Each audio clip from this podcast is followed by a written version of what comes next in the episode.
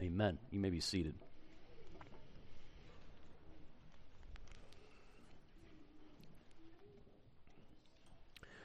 We are back in Luke today.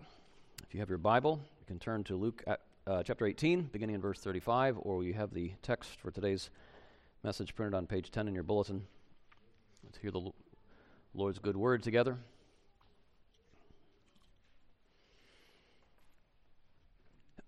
As Jesus drew near to Jericho, a blind man was sitting by the roadside begging, and hearing a crowd going by, he inquired what this meant. They told him Jesus of Nazareth is passing by. And he cried out, Jesus, son of David, have mercy on me. And those who were in front rebuked him, telling him to be silent. But he cried out all the more, Son of David, have mercy on me. And Jesus stopped and commanded him to be brought to him. And when he came near, he asked him, What do you want me to do for you? He said, Lord, let me recover my sight. And Jesus said to him, Recover your sight. Your faith has made you well. And immediately he recovered his sight and followed him, glorifying God. And all the people, when they saw it, gave praise to God. He entered Jericho and was passing through, and there was a man named Zacchaeus. He was a chief tax collector and was rich. And he was seeking to see who Jesus was. But on account of the crowd, he could not, because he was small of stature. So he ran on ahead and climbed up into a sycamore tree to see him, for he was about to pass that way. And when Jesus came to the place, he looked up and said to him, Zacchaeus, hurry and come down, for I must stay at your house today. So he hurried and came down and received him joyfully. And when they saw it, they all grumbled, He's gone in to be the guest of a man who's a sinner.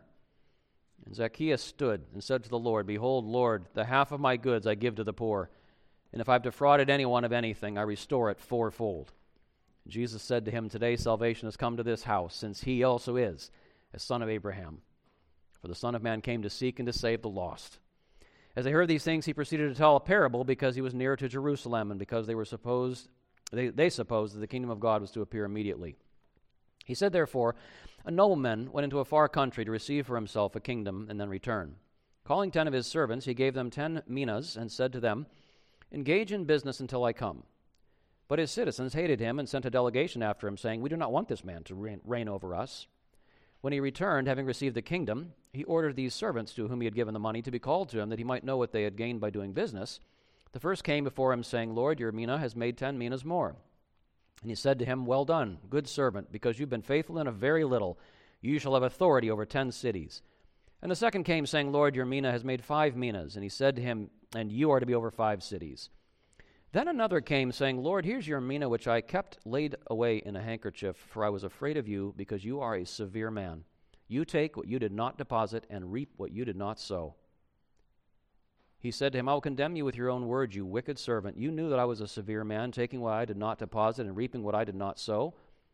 Why then did you not put my money in the bank, and at my coming I might have collected it with interest? And he said to those who stood by, Take the mina from him and give it to the one who has the ten minas. They said to him, Lord, he has ten minas. I tell you that everyone ha- who has, to everyone who has, more will be given. But from the one who has not, even what he has will be taken away. But as for these enemies of mine who do not want me to reign over them, Bring them here and slaughter them before me. This is the word of the Lord. We pray, Lord, for you to really work in our hearts through this text today. In Jesus' good name, amen.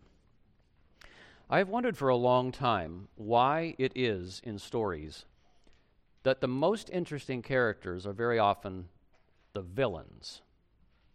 You ever think about this? I mean, really, who's more interesting? Megatron or Optimus Prime? I mean, maybe if Optimus ends up with some sort of skeleton in his closet, now he's interesting. I watched The Blacklist for Raymond Reddington. No other reason. If Walter White had stayed a chemistry teacher, you think that thing would have run to five seasons? Yawn. Villains make it interesting, don't they? And I think for most of us, if you think about why that is, it's not necessarily because the villains are actually evil. I mean, when you encounter evil, like raw evil, it's actually horrifying. But I think what is attractive and interesting about villains is that they just come in and they break up all these tidy, predictable rules and boxes and boundaries. They just blow up the status quo.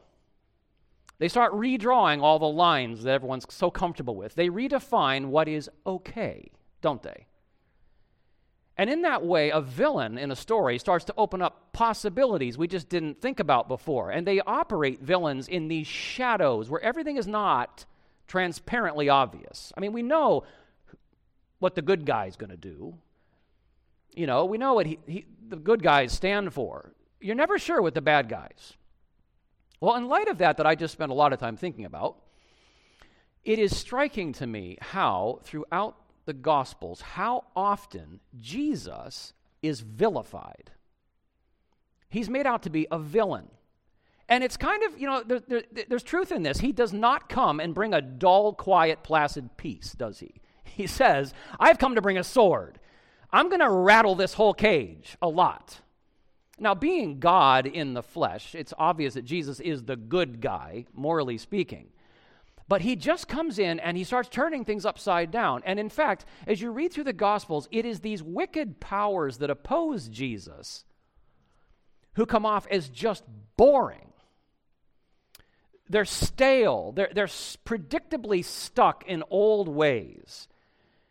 And in their narrative, they just want things to stay the way they are. In their narrative, Jesus is the villain. He's, you know, he's Loki. He, he's, the, he's the guy who's just, you know, the shapeshifter, shaking things up. And if you buy the narrative of these powers, Jesus really is a kind of villain. When he, when this king brings the kingdom of God into this world, it is just not what we, res- it's not what we expect at all. Based on the usual way of the world, he shakes it all up.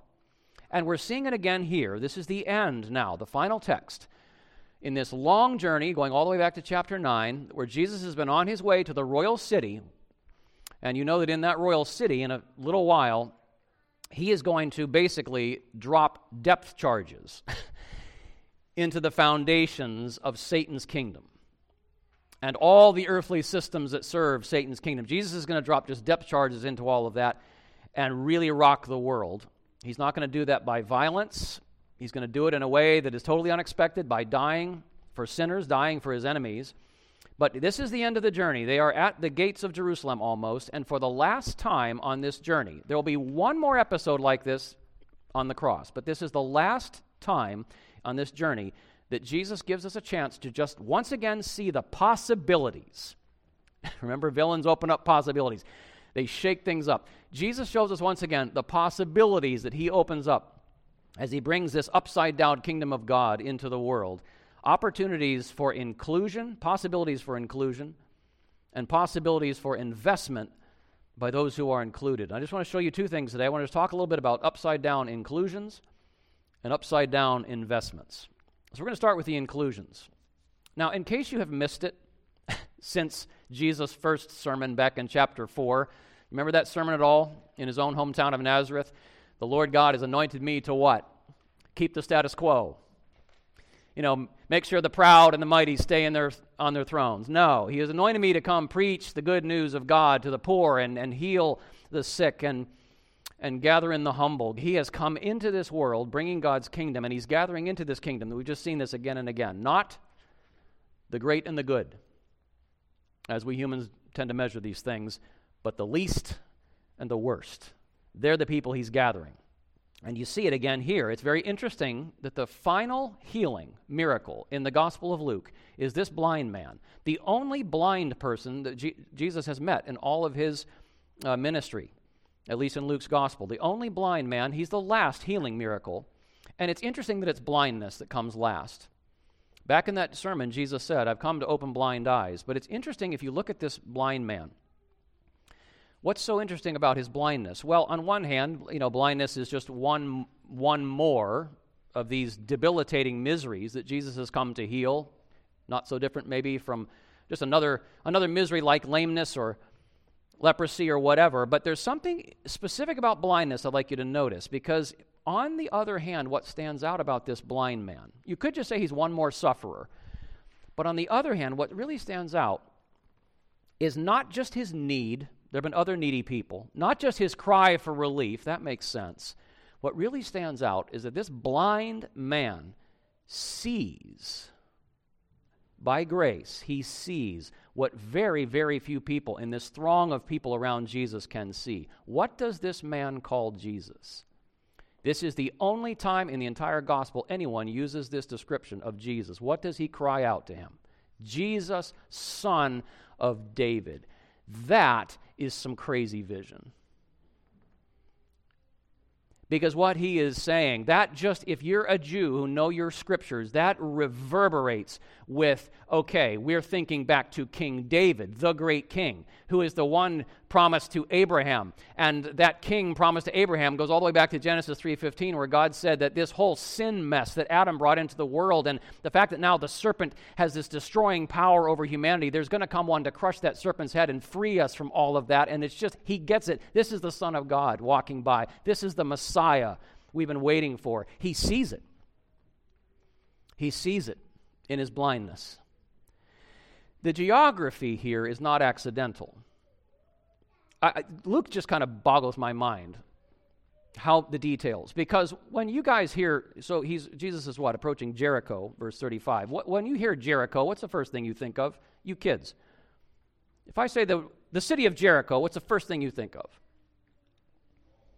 you think of trumpets and walls falling down, right? Joshua marching around the Battle of Jericho, and the walls fall down. And it's interesting, at the start of this journey, so if you go back to the other end of the journey, when Jesus got, got going toward Jerusalem, back in chapter 10, at the start of the journey, he took these 72, this kind of symbol of an entire nation, and he sent those 72 to invade the land of Israel with the gospel of the kingdom. And it was a crazy time because as they went out preaching the good news of Jesus as the king, demons are fleeing. And when they get back and they're all excited about all of this, and Jesus is talking with them, Jesus says, Yes, I was kind of watching this and I saw Satan fall. The kingdom of Satan is falling. These great towers of the powers of darkness, the kingdom of darkness, they're starting to fall. And so there was this conquest imagery way back at the beginning of the journey. And now at the other end of the journey, we come to Jericho, of all places. And if you think back to Jericho, the first city that Israel conquered back in that original conquest, way back under the first Joshua, in that city, there was one social outsider. One social outsider, much like this blind man is an outsider. And she saw what was really going on. She saw that in the approach of these Israelite armies, the living and true God was coming to take the land of Canaan as his own. She was a prostitute but had such spiritual vision that she was delivered from the destruction of Jerusalem and became the great, great, great, great, great, great, great, great, great grandmother of, yes, King David, and of this son of David who is standing before this blind man now.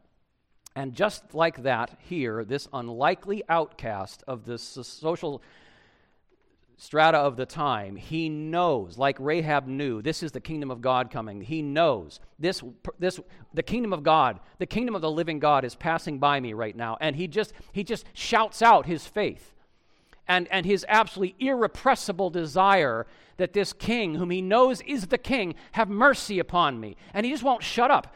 It's interesting, back some time ago in the gospel, when demons tried to identify who Jesus is, Jesus rebuked them and told them to be silent. Now the crowd's trying to get this guy, stop! Be quiet.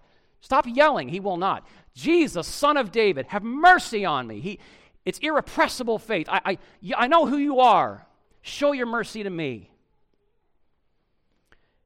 And Jesus stops and he, he calls him over. And it's amazing. When Jesus asks, Well, what mercy do you want? And the man says that I could receive my sight. I can hear the laughter in Jesus' voice. Your faith has already made you well, son. See with your eyes what your faith already sees. You know who I am. Now see me face to face. Because this, this man, he's not just a benefit taker. Oh, lots of people want the benefits of Jesus. This man is a believer. He believes in this Messiah, this Savior, this one who is here to do far more than open blind eyes. He is here to save the world. And as such, though he may be the least in the throng, he is a son of the kingdom of God and an heir of the kingdom of God, and he glorifies God before the crowd. This is an upside down inclusion if there ever was one. It gets crazier, though, because Jesus moves on inside of Jericho, and we meet another outcast, a bit more like Rahab, perhaps, in a way. Unlike the blind man who is at the bottom of the social ladder, a helpless blind man with nothing to do but beg, this outcast is a person of immense wealth.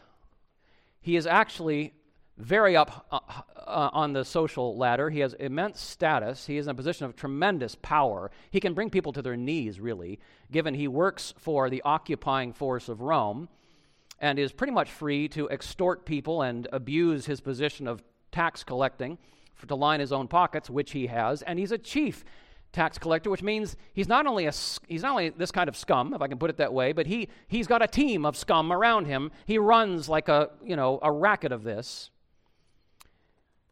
And so he's not the sort of person you really expect to be a Jesus follower. And in verse 3, we're told that it's interesting in light of what we just heard with the blind man, he is seeking to see who Jesus is. So you have sight, a sight thing here again. He wants to see who Jesus is you know, maybe he's just heard rumors. This guy, you know, some weird things happen when Jesus comes. And so, unlike the blind man, there's no evidence here that he is anything more than curious and quite clueless, but he's at least curious. And so he, you know, he's he hears Jesus coming by, and, and so he wants to see, you know, let's check this out. And, uh, you know, he, he's short apparently, and so he can't really see over the crowd. And you can imagine if, you know, the, the guy behind you is a tax collector, a chief tax collector, and he wants to push past you to see what's going on, you kind of give him an elbow in the jaw and tell him to get to the back of the line because you don't like him one bit. And so he finally has to climb a tree. And he finally gets up and he's, you know, I imagine him being kind of a spunky fellow, and he's kind of looking to see what's going on, curiosity about who this Jesus is. And then there's this moment. There's this moment in this proud, corrupt man's life, I think it would have frozen his blood. You know, this has unfortunately been kind of ruined by children's stories. Zacchaeus was a wee little man. No. Think about this. He's up in this tree and he's just trying to see what's going on, curiosity. And I think there was a moment that absolutely froze his blood. Because, you know, he's just looking as you look at a spectacle, and all of a sudden, this Jesus figure walks to right in front of the sycamore tree, and suddenly, without warning, you ever see those moments in a movie when all of a sudden some character just looks directly at the camera, and you feel like they're looking into your soul, and you kind of this weird chill that goes down your spine?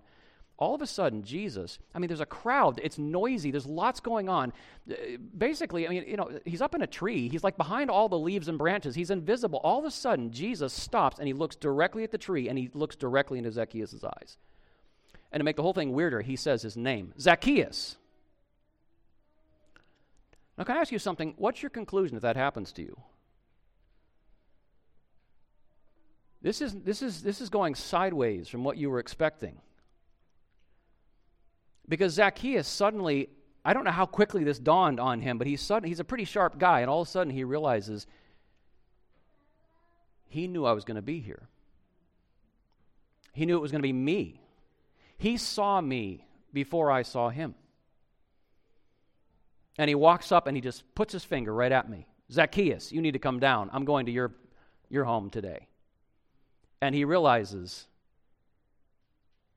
as Nathanael realized when Jesus said, Before you ever met me, I saw you.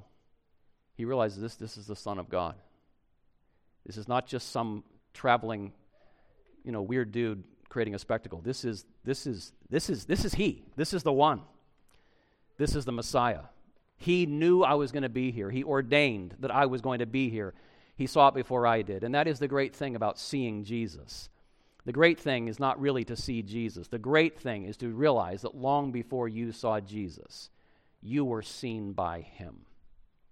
I cannot say this any better than Geerhardus Vos. He says, Here is a look from which no man can hide himself the same look that saw our first parents behind the branches of those fateful trees, and has since that hour, wherever sinners seek to conceal themselves, penetrated into the recesses of their guilt and shame, called them up from their depths of despair, and brought them down from their heights of pride. A look from the eyes of the Lord, which are in all places, and see the small no less than the great. We don't need to hesitate to affirm that this tax collector, though unaware of the fact, was there at his station by the appointment of Jesus. And Zacchaeus sees it. And his whole heart changes. And the crazy thing is, this king, who is God in flesh, the son of David, the Messiah, he wants to eat with Zacchaeus. He says, Zacchaeus, you need to welcome me. And implicit in that is that I welcome you. I want you wretch that you are, corrupt man that you are. And it's just this call of grace. It's the call of the heart of God who has come to seek exactly these kind of people, to save these kind of people, to lay down his life in a little while in Jerusalem for these kind of sinners. It's not a surprise to me. Joel Green, in his commentary, hears thunderous echoes here of the prodigal son story. And so Zacchaeus is just kind of undone as it dawns on him whom he has just encountered. And I wonder, you know, as he got down out of the tree, he's pretty excited. What went through this man's mind as he's now heading home to, to dinner and he's leading this one that he knows now is the Messiah, the Son of God, the King? Because the faith of his father Abraham is now burning in his soul. He understands. He sees. I, have met. The, I've met the serpent crusher. I've met. I've met the one that all of us Jews have been waiting for, and his world has just been turned absolutely upside down by this brief, brief little encounter. He's more humbled than he's ever been in his life. He knows that he has just been brought to the feet of the King, and he's a nobody. But he's also at the same time more exalted than he's ever been in his life because he knows that this king has he's coming to my home. He wants me. And I just wonder what kind of thoughts went through his mind as he's, you know, he gets home, dinner's ready, he's sitting across the table watching Jesus eat and enjoy the meal. And what, what's he thinking as he watches all of this? Well, we can get some idea of what he's thinking because in the middle of the festivities at that meal, all of a sudden, Zacchaeus maybe tingles, tinks his glass and just without being bidden, without warning, he stands up. And he says, I, w- I want to go on record about something. I want to go on record about what I'm going to do in response to the grace of this king at this table. For start, I'm giving away half of my kingdom to feed the poor in the name of this king. And with the rest of my possessions, I'm going on record publicly before this entire throng.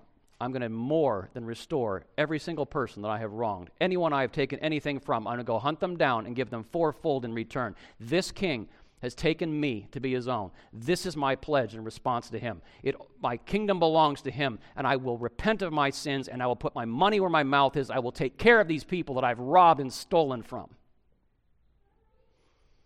He lets go of his sin because he no longer wants his sin. He lets go of his stuff because he no longer needs his stuff. He's eating with the king. And it's not so hard to do this when you've been seen by this king. You remember that rich ruler in the last chapter? He could not do this. He couldn't let go because he did not believe in Jesus. Zacchaeus, faith burning in his heart. He knows who this, this one is at his table. He believes in him. He knows what he's here to do. And he just he lets go of it in a way that rich ruler could not do. He says, It's all yours, Jesus. Everything I have, it's yours. And again, you can sort of hear the laughter in Jesus' voice about this. He says, Do you see this sinner? You see this wretch? Well, he's Abraham's son too. And for this very purpose I have come. The Son of Man is here to seek and save these kind of lost people. That's what this is about. And that work of grace in Zacchaeus prepares then for what Jesus says next about upside down investments. So these two upside down inclusions the kingdom turning things upside down. But then Jesus turns with that episode of Zacchaeus fresh in everyone's mind, and it, and it kind of continues the story here. He starts to speak about upside down investments. Now, listen very carefully.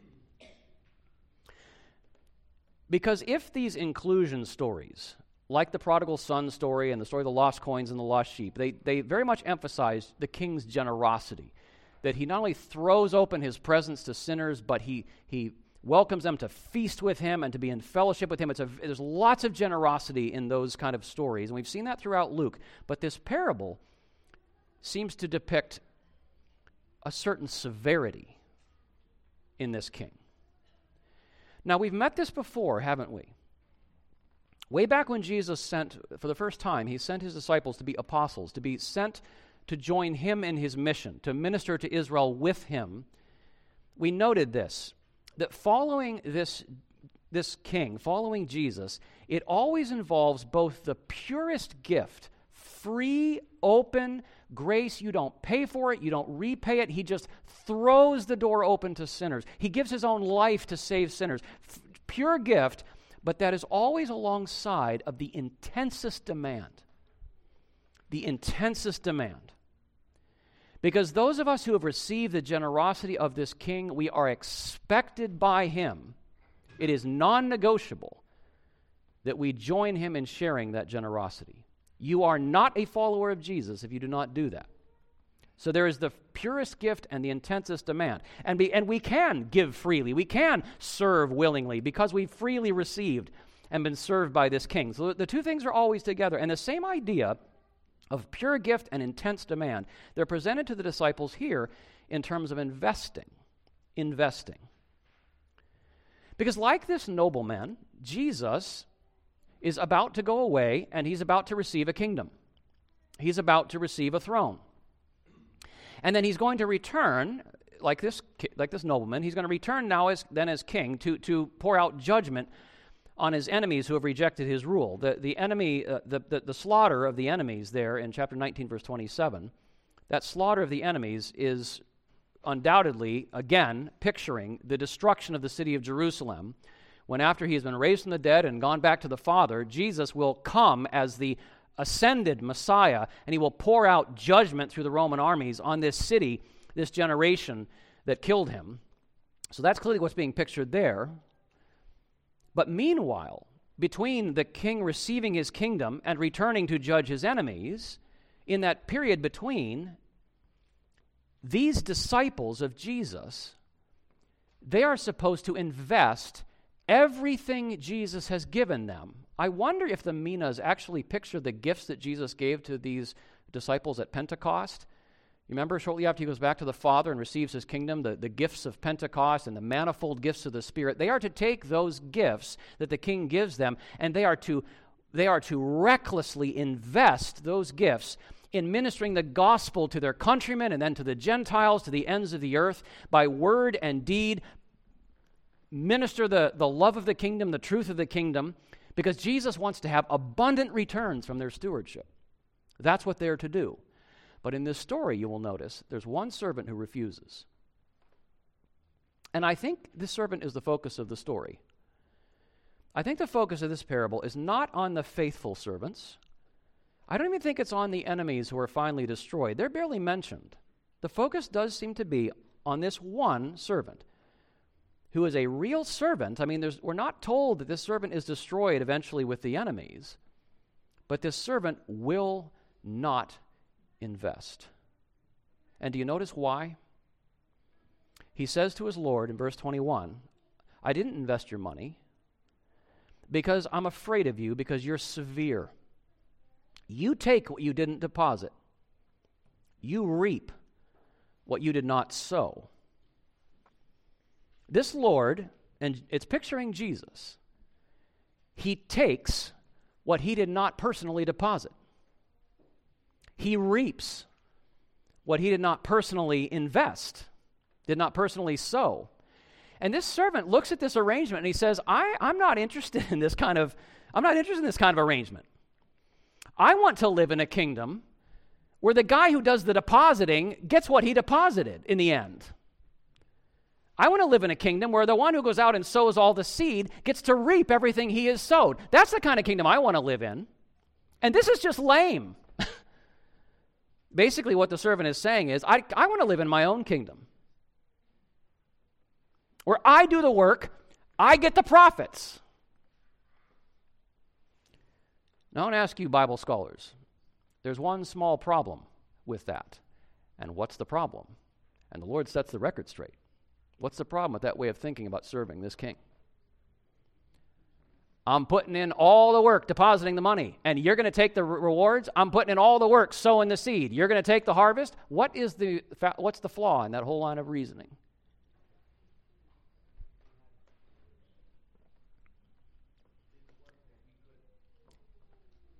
This, the Lord puts it this way I take what you deposited, you wicked servant. I reap what you sowed because it's all mine. Where do you think you got what you invested? Whose seed did you sow? It's all mine. And if this servant does not feel that it is worth putting in any effort to invest, to put in, you know, work for this Lord, he says, you might have at least just dropped it by the bank where it could earn interest for a few years until I return, because it's my money. And what is awesome about this story is what this servant absolutely does not understand. Think about Zacchaeus. What this servant does not understand at all are the upside down possibilities in a kingdom that is all grace. You and I, beloved, we have absolutely nothing that we did not receive. Do you realize that? You are sitting in a life right now. That life is a created gift of God. That's just the, the gratuity of creation. Did you decide to exist? Did you decide to have the faculties you have? Did you decide the providences that have put you where you are with the opportunities and the resources you have? What do you have? Paul thunders in, the, in his epistles. What do you have that God has not given to you? It's free gift. Everything you have is a gift of God. And He wants you to take what He has given you and invest all of it in serving Him. And then this is where the grace just goes off the charts. So that in the end, this God who gave you all of this can so far outgive you that the only question will ever be, why did I not give him more? Do you realize what this servant gets back on 10 measly minas? 10 cities to rule. Does that sound like a return on investment? Do you think God will short you in the end?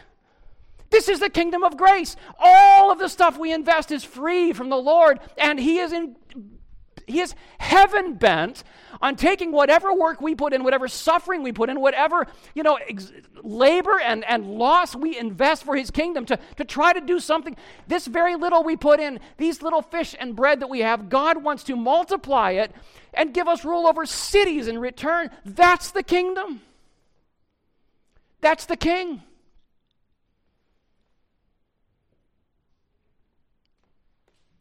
And we live also in this interim period between the arrival of Christ's kingdom and the final destruction of his enemies. How shall we live? I sat in my study this morning. It just moves me to tears how much I wish I could get this in y'all's heads and hearts. How much I wish, as a pastor, I could help you pit the upside down economics of God's kingdom against the natural expectations that this world drills into you every day. There is such a pull to treat your life as your own. You young people listening to me, there's such a pull to act like it's yours. To act like Jesus is a freaking app on your phone. He owns you and the phone. That's good news. And we resist, like this servant sometimes, the Lord's call. Spend it all, all your time, all your gifts, all your opportunities, all your resources. Just reckless spending for the Lord. And here's the question that you're going to find that's going to come up in your heart, and every day the world will reinforce it. How could that ever produce flourishing? How could living as nothing more than a steward with nothing of my own living, serving, investing every moment for somebody else. How could that be the good life? Is that not very hard? Is that not very severe? Doesn't that make you afraid, like this servant? I know that. I know that.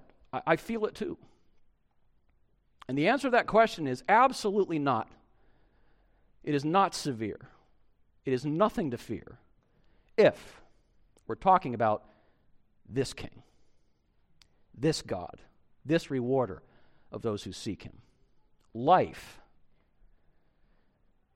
for ourselves and for others comes precisely through not living for self, but living for God. And that, my dear brothers and sisters, is what the world needs right now. The world right now needs a bunch of Christians with this blind man's eyes and the heart of Zacchaeus who watch the crowd rushing down that well trod, boring path of living for self, and who know with burning certainty that life lies in the other direction. And they have that certainty because they have tasted and they have seen by grace alone. that this Lord is very, very, very good. Amen. We thank you, Lord, for leading us on this way with your Son. May it bear fruit in our hearts. In Jesus we pray. Amen.